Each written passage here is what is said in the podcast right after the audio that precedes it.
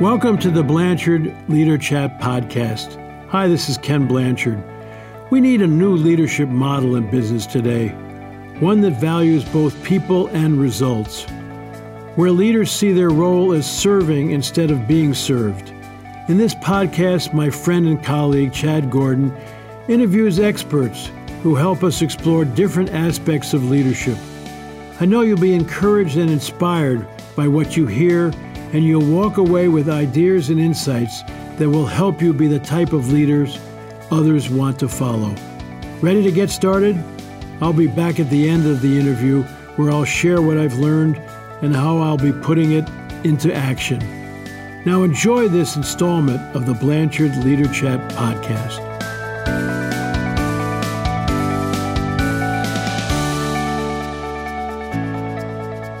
So, how does this sound? Want nothing, do anything, and have everything. Sounds pretty good, right? Well, what if there was an equation to happiness? That's what we're going to talk about today on this episode of the Blanchard Leader Chat. Hi, I'm your host, Chad Gordon, and we welcome to the Blanchard Leader Chat Neil Pasricha. Neil, welcome to the Blanchard Leader Chat podcast. Thank you so much for having me, Chad. And can I just say, you have the best ever podcast voice. That uh, this is going to be on a promo mouth. Thank you very much. That uh, I've been waiting for. you do. It's just music to my ears. I don't even want to talk, but I will whenever you ask a question. I love it. I love it. Well, we do want you to talk, and and I was so excited. You know, when we were looking at, we always look ahead. Now, who do we want to bring um, to our listeners? And just the idea, just to harness this idea that because every people, some people want to sleep better, eat better, be more active. They want to, you know, uh, have better time management, but. I, uh, everyone wants to be happier. There's not a soul in this world that doesn't want to be happy. What brought you to this topic? Well, I agree with you completely, Chad. If you go to Google right now and you type in how to be, you know, the very first drop down it suggests is happy, which means people wow. are searching for that even more than they're searching for numbers two, three, and four on that list, which are rich, pretty, and real estate agent. I'm actually not kidding. It actually is real estate agent number four. Um, and so you, you like, I, I, agree with you. Everyone's looking for happiness. And then you think about it from another perspective. You think, well, well, how are we doing? I mean, we live in the most abundant time of human civilization. We live longer than ever before. We are more educated than ever before. We have more money than ever before. We can fly more places, do more things, meet more people. But you know what? We're no happier. Professor David Myers at the University of Michigan has been studying happiness in society since the 1950s. And despite, like I said, us being at the kind of top of the hockey stick curve on abundance, we yeah. actually are no happier. We have not shifted the needle at all. And so I thought about this this sort of paradox. I'm like, wait a minute, we all want it really badly. We should have it. We don't. Why? And then I realized whose fault it was. Okay, everyone, everything begins with like a finger pointing, and this one is no different. Whose fault is it that we're not happy? You know whose fault it is, Chad? It's your parents' fault. It's your parents' fault. They, they, it's their fault because you know what they told you when you were a kid. They told you the same thing they told me, which is that if you do great work, then you'll have a big success, and then you'll be happy. I mean, it sounds familiar probably. If you study really hard, that's the great work. Then you yeah. get straight A's, that's the big success. And if you're East Indian like me, you become a doctor. Right? That's that's that's the ultimate or you work really hard, you get promoted, you're happy. This is the normal thing. We say to our kids, get into a good school, get a good job, blah blah blah blah mm. blah. It's totally backwards. I can tell you, I can tell you from reviewing over 300 positive psychology studies that the model's actually reversed. You called it the equation. I like that that too. I, I call it the model or the framework, whatever. The book's called the happiness equation. But what I will say is that the equation is reversed. It's not great work leads to big success, leads to be happy. It is the opposite. Being happy leads to great work, which leads to big success. What kind of work am I talking about? I mean, when you're happy, when you show up at work in a positive mindset, the research says your productivity is up 31%, your sales is up 37%, and your creativity triples. And what kind of success am I talking about? Well, I'm talking about career success. You're 40% more likely to get a promotion in the next 12 months when you're happy. And I'm also talking about life success. According to the Nun study down at the University of Kentucky, happy people live an average of 10 years longer. They live 10 years longer. I mean, the average person in the States right now lives 30,000 days. You can be happy and live 5,000 more, 5,000 more sunsets, bowls of ice cream, kissing your kids goodnight.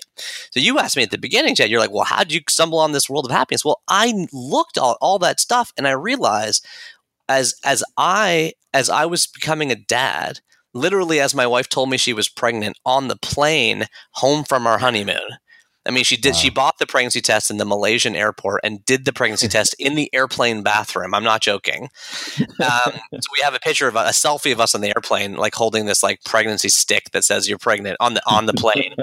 well, when I landed at home, which for me is in Toronto, Canada, I said I want to kind of gestate on all this happiness research I've been doing, and I want to sort of put it into a letter. So, what the happiness equation is is actually a 300 page letter to my unborn child on how to live mm. a happy life. And it that it's just so happened that the editor of, of the letter said, well, you shouldn't call him my son and take out love, all the lovey dovey stuff. And so it's published as a business book called The Happiness Equation. Um, but really, I wrote it as a letter before my my son, who's now um, three years old, before he was born. I wrote it in the nine months that my wife was pregnant. I love that. I love that. And so obviously it's going to be a little bit uh, uh, until your son is able to read it, and uh, and and and it's gotten such great response by the by the people that have picked this book up. If if somebody is listening to this right now and they say, "Okay, that sounds good," and okay, you're you're telling me that people aren't necessarily wired to be a certain way. This is something we can prescriptively kind of attack. What would be one of the first steps? Uh, what what's one of the first steps if I want to be leave it lead a happier lifestyle? Sure. Well, the, the book, The Happiness Equation, is actually broken down into nine secrets. So everything we've talked about so far is actually secret number one, which is be happy first, moving the happiness from the end of the equation to the start. And you're very astutely saying, well, that's nice to say, Neil, but nobody wakes up in a good mood. I, nice to know I should be happy, but how do I get there? And for that, I would say, I would ask you a question, which is, are you willing to spend 20 minutes a day to make the other 980 minutes a day you're awake happier. You're awake about a thousand minutes a day. Could you give me 20? If you could give me 20, I'll tell you exactly what to do. And so I, I try to get people's heads nodding at that first because I want to reduce the defenses people have, which is I'm too busy, there ain't no time, and none of this stuff's going to work. I don't the way the way to reduce this is to say like could you give me 20 minutes? Okay so if, if you're willing to give me 20 minutes i'll tell you three things right now you can do. And these three things are a multiple choice question okay? You don't want to do all of them. I don't want to overwhelm you with positivity okay? Just pick one Number one is go on a 20 minute nature walk. It must be in the woods. It can't be in a mall. Trees release something called phytoncides, P H Y T O C I N S. They are a chemical that researchers are recently discovering actually reduce cortisol levels or stress hormone levels in the body. Um, the exercise helps movement, and you end up clearing your head. And if anybody mm. listening is like, oh, I have a dog and I always feel grumpy when on Friday night at 10 o'clock, my partner's in a Netflix coma on the couch and I, my kids are in bed and it was them that made me get this dog. Well, well we can all relate to that. But then I hmm. also want you to relate to the feeling you get when you bring the dog home and you are energized and you're ready to build a snowman and you have fresh air and you've, you know, the blood's been moving. So the first thing you could do to flip your brain into a positive state is actually go on a 20 minute nature walk. Okay. The study underpinning that research, by the way, is done by Michael Babyak. Uh, he published it in the Journal of Psycho- Psychosomatic Medicine. It's, his last name is B A B Y A K. And they found in this research that if you do this walk that I'm prescribing to you, it actually outperforms a test group on antidepressants and a test mm. group doing both the walking and taking the antidepressants together. So just the walks alone outperform the other two groups. Doctors don't always love it when, when I say that, but it's true. Okay. Well, doctors are fine with it. Really, drug companies don't like it when I say that. Okay. that's number one. Number two, let's move on to the second one. I said I th- it's a multiple choice question. You wanted three things. So here, here they are. The second thing is uh, a 20 minute journaling practice. Okay. Mm. This study was done down at University of Texas. The study is called How Do I Love Thee? Let Me Count the Words. And they found that couples in a relationship who journaled um, at the end of the day, for a few weeks. And, and, all you have to do is say, Um, you know, I got a seat on the subway this morning. I don't usually get one. Um, the guy or girl next to me was really friendly, and we ended up talking. I discovered a new podcast, and now I'm listening to this one. You know, whatever it Mm. you just write a little story about your day. That's it, just the Right. positives. And the researchers discovered that the couples who were in a relationship at the University of Texas were 50% more likely to stay together after the three month mark of their relationship. And Chad, you and I both know three months is a very long relationship at the University Yeah. of Texas. Or any or any college campus. I'm just joking with Texas. Um, and then we've actually seen research um, uh, through the National MS Society in the states that shows that if patients with chronic neuromuscular pain can journal for six weeks, then you can actually reduce their pain medication after the six month mark by up to 50%. Wow. And so for me, I'm, I'm the cynical guy, right? Like I'd like walk into a Barnes and Noble and I'd look at that wall of journals, like, and I'd be like, who would buy this? This is garbage. This is just a bunch of blank paper stapled together with a picture of a cat on the front of it for 20 bucks. Like that's a ripoff, right? I'm East Indian. Like mama didn't raise no fool. Like nobody's, we're pitching pennies. Like no one's going to spend money on paper. And, um, and then the, the funny thing happened was, we're talking about the happiness equation. My very first book was actually called The Book of Awesome. And the funny thing was, the publisher calls me up and she says, Neil, we like The Book of Awesome so much, we want to do The Journal of Awesome. I was like, what are you talking about? She's like, we want to take the logo from your book, stick it on a bunch of blank paper, staple it together, and sell it for 20 bucks. What do you think? Yeah, I mean, and I was like, uh, Mama didn't raise no fool. Let's give it a shot. Come on, test the market. Well, why am I telling you that, Chad? Because the Journal of Awesome has outsold all of my books. wow. I mean, I'm talking Yeah. the book I've written. I'm an author, right? The book I've written with no words in it has outsold the books I've written with words in them. Okay, Yeah. it, it's about the same thickness as the One Minute Manager, but unlike the One Minute Manager, which is a short book, this has no words, nothing. okay, so that tells you the power of journaling. And turns out you've got something in your brain called the visual cortex. And when I get to say at the end of tonight, I had a nice chat with Chad. He's got the best podcast podcast voice out there. Then um, Area 17 lights up in my visual cortex. And if I read my own Mm. journal, it lights up again. So I call this practice the 20 minute replay. And now I've given you two so far. I've given you a 20 minute nature walk and I've given you a 20 minute journaling practice. Okay. And then the third thing, remember I said I'd give you three things, right? So it's like, you know, so far we've talked about the nature walks, we've talked about the journaling. What's the third practice you get to choose from? I'll tell you what it is. It is reading, specifically reading 20 pages of fiction. Yes, I'm saying fiction. So it's not Ken's books and it's not Neil's books. It's fiction. Why am I saying fiction? Because it's fiction that the studies are suggesting actually opens up the mirror neurons in our brains. There's a very Hmm. famous quote from Game of Thrones, George R. R. Martin. He says, A reader lives a thousand lives before he dies. The man who never reads lives only one. Hmm. And so, if you want to open up your capacity for empathy, uh, compassion, understanding, becoming a better leader, a better husband, a better wife, a better parent, a better friend, a better son or daughter, nothing opens that up more than reading 20 pages of fiction a day. And when I tell people about this, you know what they usually say to me, Chad? They say, Mm. that's easy for you to say, but, um, you know, I don't have time for reading. Or I, I walk into an airport bookstore and it's just like, you know, the John Grishams and the Tom Clancy's or, or whatever, Stephen King's are in a big pile, but like I don't know how to pick a good book. I don't know how to pick a book that really is going to speak to me. And so I looked into this, and you know what? You know what? Unfortunately, the truth is, Chad, over 1,000 new books are published from the big publishers every single day. Over 500,000 books are published a year, and that does not include the self publishing industry, which is another 500,000. Okay. Hmm. So you got no chance. You got no hope. And so to answer this tricky question, I've decided I will find, I will personally find the 1,000 most formative books in the world. And the way I'm doing that is from March 27th of this year, 2018, all the way up to September 1st, 2031. I am Wow. interviewing 333 of the world's most inspiring people. I'm sitting down with them. With no ads, no commercials, no promotions, nothing. I'm just asking them. I'm asking Judy Blume. I'm asking Mitch Albom. I'm asking Chris Anderson of TED. I'm asking David Sedaris. I'm asking musicians and artists and, and people that I find enlightening. Um, I'm asking them one question. I'm saying, tell me about the three books that shaped your life. Mm. Okay. And so that. this is all, I'm putting this together. It's a podcast. It's totally free. It's called Three Books. It's a three books with Neil Pasricha podcast. And if you're Love trying that. to figure out how do I find a book? How do I find one that changes? Well, how about you listen to what David Sedaris says or his three books, right? Yeah. And then you are, if yeah. you're like me, you're turned on to a whole new universe of fiction that you would not have otherwise encountered because it's not a new book paying, you know, paying shelf space money to be sitting at the front of the store. Right.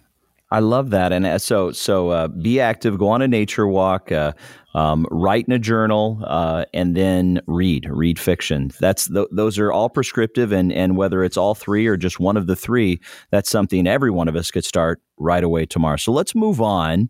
Um, and this is the thing when I thought about this book and when I th- when I read through the book, the thing that got to me was, yeah, but because I can be cynical too. Yeah, but what when what what about when other people get you down? What about when um, you know the the world, uh, uh, nature, uh, kind of uh, uh, seems to conspire against you to keep you happy. What do you, what's your what's your thoughts on dealing with that criticism and dealing with people that uh, that that may um, affect your happiness on a day to day? Okay, there's two things uh, I'm hearing a little bit in the question, and I and I love that you're asking this. It's a very very good question.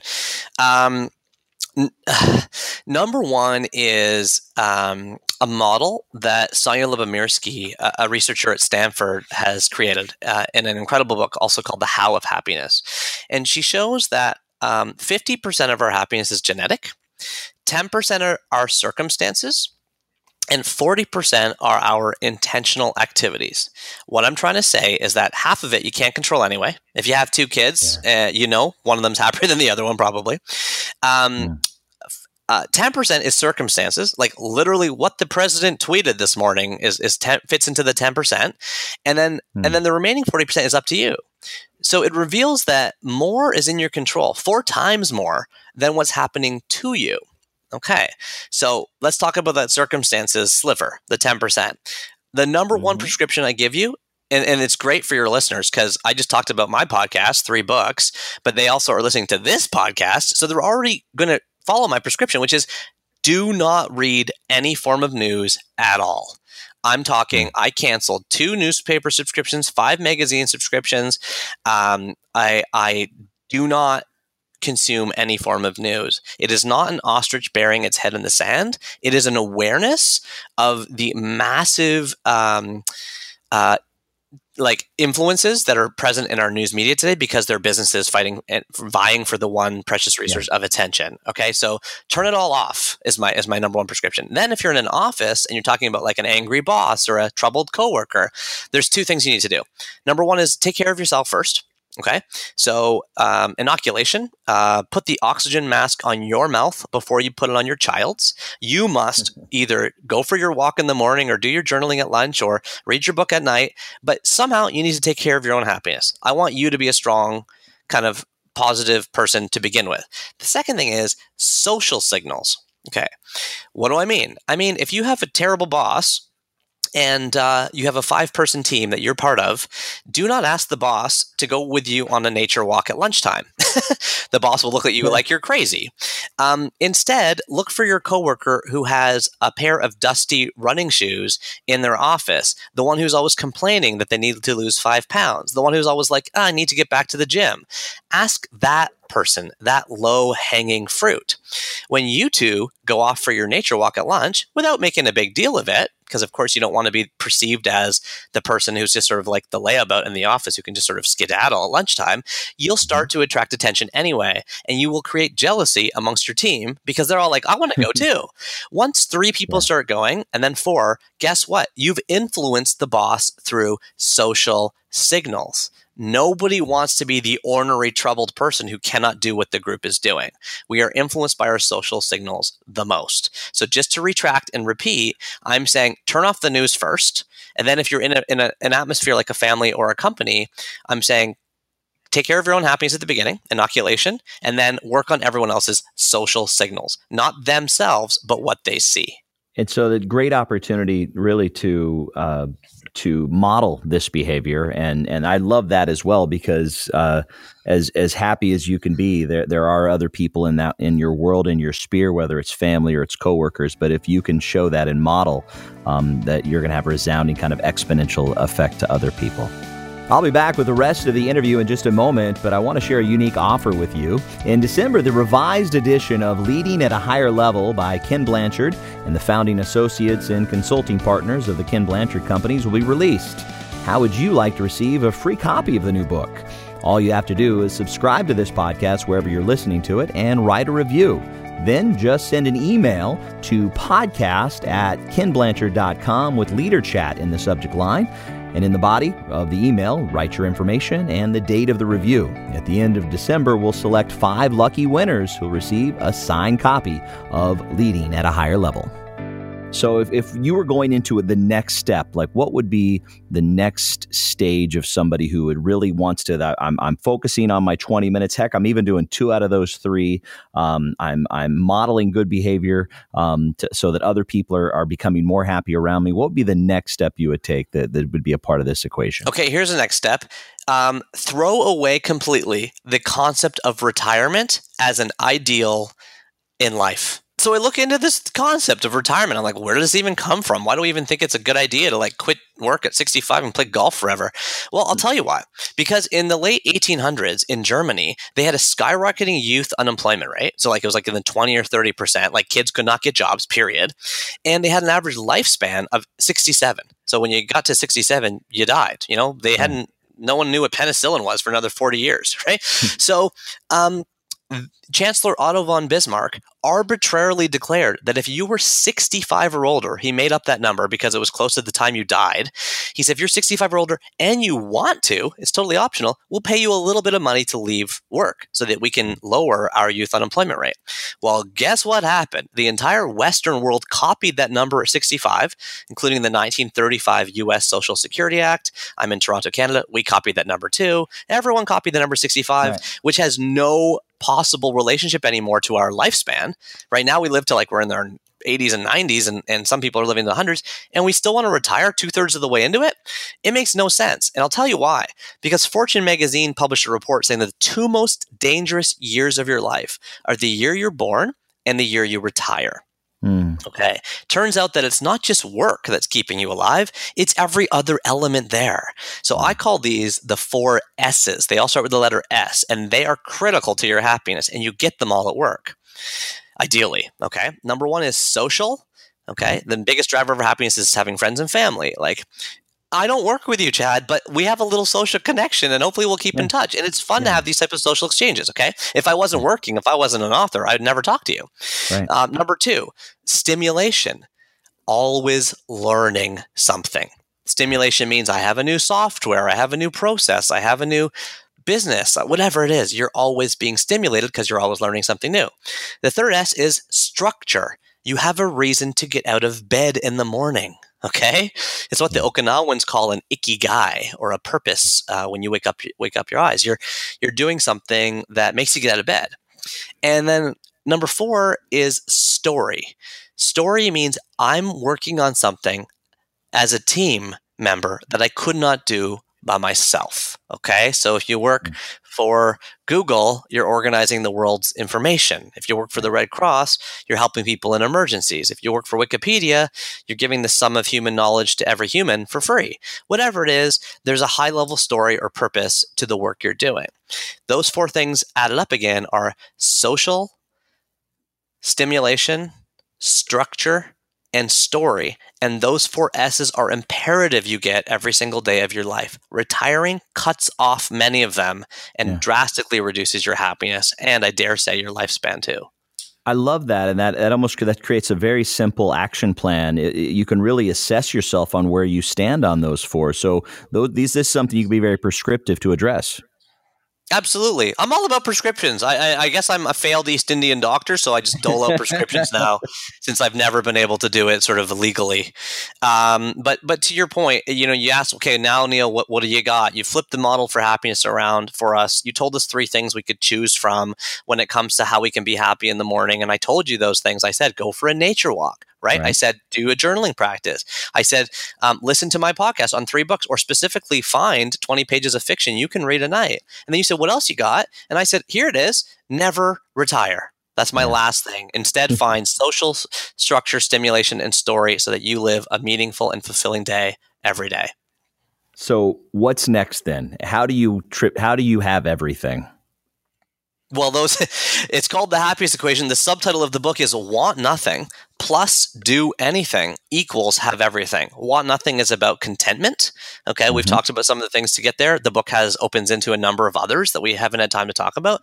Then there's do anything. This is about freedom. Okay, never retiring is about freedom. So is creating space. So is I have a few other models in the book that I share. Mm-hmm. And then those things equal having everything, which I define as happiness what I love about the book and what I love about how you structure it, there's so many great stories. There's so many great examples um, that really pull this to the forefront to say this is proof that this works. And so, a couple things that I wanted to ask you about. We talked before about kind of wiring, and uh, and and I think it's a it's a it's a good question to ask. Um, you you have people in our. I have people in my life that that are always the, that you've never met somebody so busy and so miserable, and and you see it on their Facebook feed, and you almost want to check in on them. Are you okay? Um, is this something that everybody can harness, or is there a certain part of the population that it's it's uh, they just want to be grumpy? well, you have a fifty percent of your happiness is based on your genetic set point. Okay. I'm not, some people might start at zero out of 50. Some people might start at 50 out of 50. Okay. Now, the thing I'm telling everybody out there, including those people who may be in a depressive state, b- believe me, Chad, I get it. Like, I, I have lots of mental illness in my family. Uh, yeah. Uh, one in yeah. four um, of us right now in the world suffer from one or another type of mental illness. I've lost friends. My, yeah. the Book of Awesome uh, my first book came from a close friend of mine suicide due to mental illness and mm-hmm. my um, my wife leaving me um, within three days of each other. And so I wrote an awesome thing every day for a thousand straight days on my blog, 1000awesomethings.com. And that yeah. turned into the book of awesome. So I'm, I've been is, is surrounded by mental illness. I get it. But what I will say is the nature walks have been tested on, on, yeah. on depression. Okay. Specifically. So has the journaling. And I don't yeah. think I have research yet on the reading, but I, I will dare say that if you believe you can get with me on this, you can still control a part of your happiness, then all I'm telling you today is I'm giving you some tools to help control that part. You will still have bad days. We will all have bad days.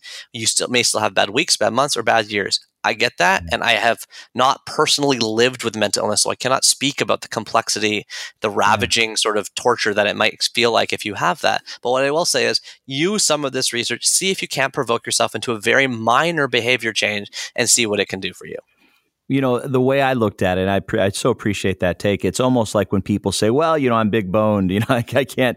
You know, uh, being in the gym's not working for me. I'm not eating right." It, it, sometimes it's an education process, and you actually have to try things um, to try to push the envelope a little bit and give yourself kind of a new outlook on what's possible. So that's what I like about this book. It's it's simple to bring in into into play. You've given us some really great ideas. So as we begin to wrap up the um, this episode, I want to ask you, what's the one thing that you want our listeners to kind of take away from our conversation? Happiness is a choice.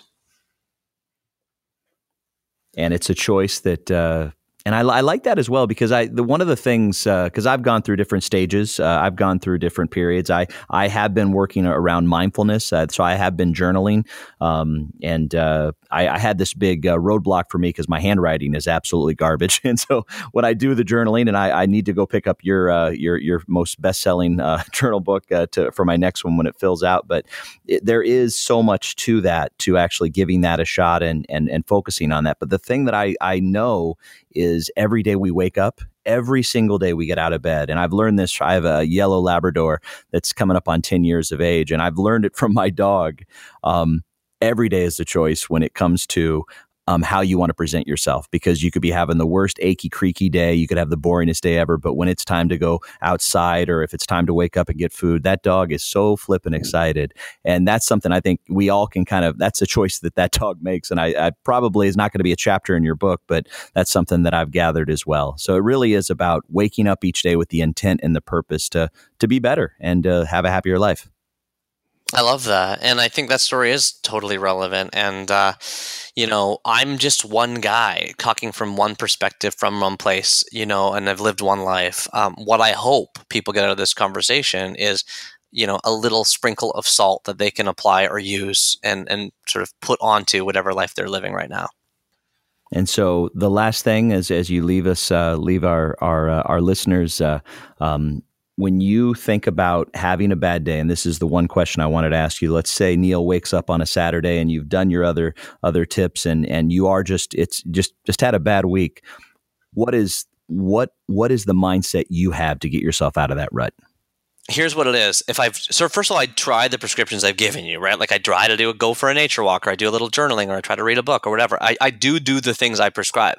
Beyond right. that, what I do is forgive myself and let it go. Meaning that I don't um, put myself in troubling situations. Like I don't go out and social socialize. I literally will keep myself off email because I don't think I trust myself to like send a note that's not angry or nasty. Um, and then I just say the bad mood will pass. They always have before. It will again. And I forgive myself. That way I prevent anxiety of anxiety. I prevent worry about worry. I simply let the mood pass like a cloud. It will let yourself off the hook. I love that, and and I'll say I challenge all of our listeners: give these tips a try, um, and more importantly, go pick up the Happiness Equation. I, it's it's an enjoyable read. Um, Neil Pasricha, if if people wanted to to learn a little bit more about you, if they want to investigate your podcast, we could plug that again. Where could someone go find out more about you?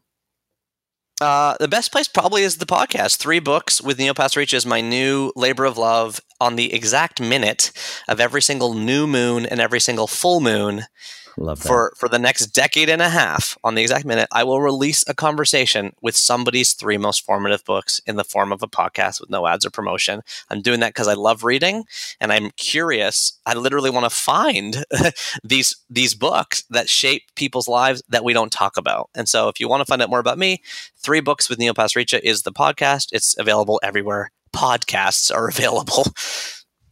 Absolutely, yeah, and and make sure that you check it out. I have it's it's fantastic, and and it's one of those where you can just go through all the different authors, all the different uh, uh, incredible minds that you pulled in, and and choose the one you that, that that that resonates with you. So make sure you subscribe to to Neil's podcast. Make sure you subscribe to ours as well, and and definitely uh, rate and review Neil's as well. That really helps them grow, no matter where you find your podcast. So Neil, thank you so much again. Thank you for being a part of today's episode of the Blanchard Leader Chat podcast. My pleasure, Chad. The honor is all mine, and I'm really, really, really going to miss your voice when this is done. Well, you know what? Anytime I could, I could leave you a voicemail every Monday. We'll call it like your personal podcast. I would love it. That'll become my fourth happiness tip. we'll work on it. We'll work on that. That'll that'll be for the uh, revised edition of the book. Thank you, Neil. Have a Thank great you. day. And thank you for joining us for today's podcast. If you enjoyed this interview and like to learn more and also help us grow the audience, please subscribe to the Leader Chat podcast on iTunes, Stitcher, or Google Play, or wherever you're listening. And please share this with your friends. The best way you can help us grow, though, is feedback. As Ken Blanchard says, feedback is the breakfast of champions. So please write us a review if you haven't already. And by the way, this podcast is sponsored by the Ken Blanchard Companies. If you'd like to learn more, there's even a lot of free resources to better yourself and your organization. Go to kenblanchard.com. You'll find all kinds of free tools and materials to help you and others grow. Thanks again to our guests for joining us today. For now, I have the pleasure of turning it over to Ken Blanchard for his thoughts on what we discussed. Here it is, your final minute with Ken Blanchard. Chad, I really enjoyed your interview with Neil about the happiness equation. The reason I enjoyed it is because I'm a happy person and I wanted to find out why. and I don't do exactly what Neil says, but I tell you, I do a couple of things that are right in what he says. I like to enter my day slowly. I like to sit on the side of the bed when I get up in the morning and think about my day and what I have uh, planned for that day and how I want to be uh, that day, and and how do I want to interact with people? And I really kind of think about the day, and then a friend of mine gave me a great way to end the day, which I've started to do, and with a little journal where I write praisings, which is what did I do today that's consistent with who I wanted to be, and I pat myself on the back, and then I write redirections. What did I do today that wasn't exactly what I would have liked to have done, and maybe I need to apologize to somebody. And I think what really gets down to is a, a life that's uh, examined and, and started uh, well and ended uh, well. And I think that's fabulous. I also love, Neil, that you're really against uh, retirement. And of course, I wrote a book called Refire, Don't Retire, Make the Rest of Your Life the Best of Your Life. And we, I think we constantly have to, you know, refire uh, intellectually, you know, keep on learning. We need to refire physically, you know, keep our body in shape. We need to refire spiritually in our relationship with a higher power, and finally, relationship wise. And so I just think what you're doing is just great, helping people look at what makes happiness, examine their own lives, and also say, don't end this happiness at a certain time. Keep it going. Life is a very special occasion, and I don't want to miss a minute of it. And I'm excited because this year is the 59th anniversary of my 21st birthday. How's that for happiness? So listen to Neil and learn from him. God bless.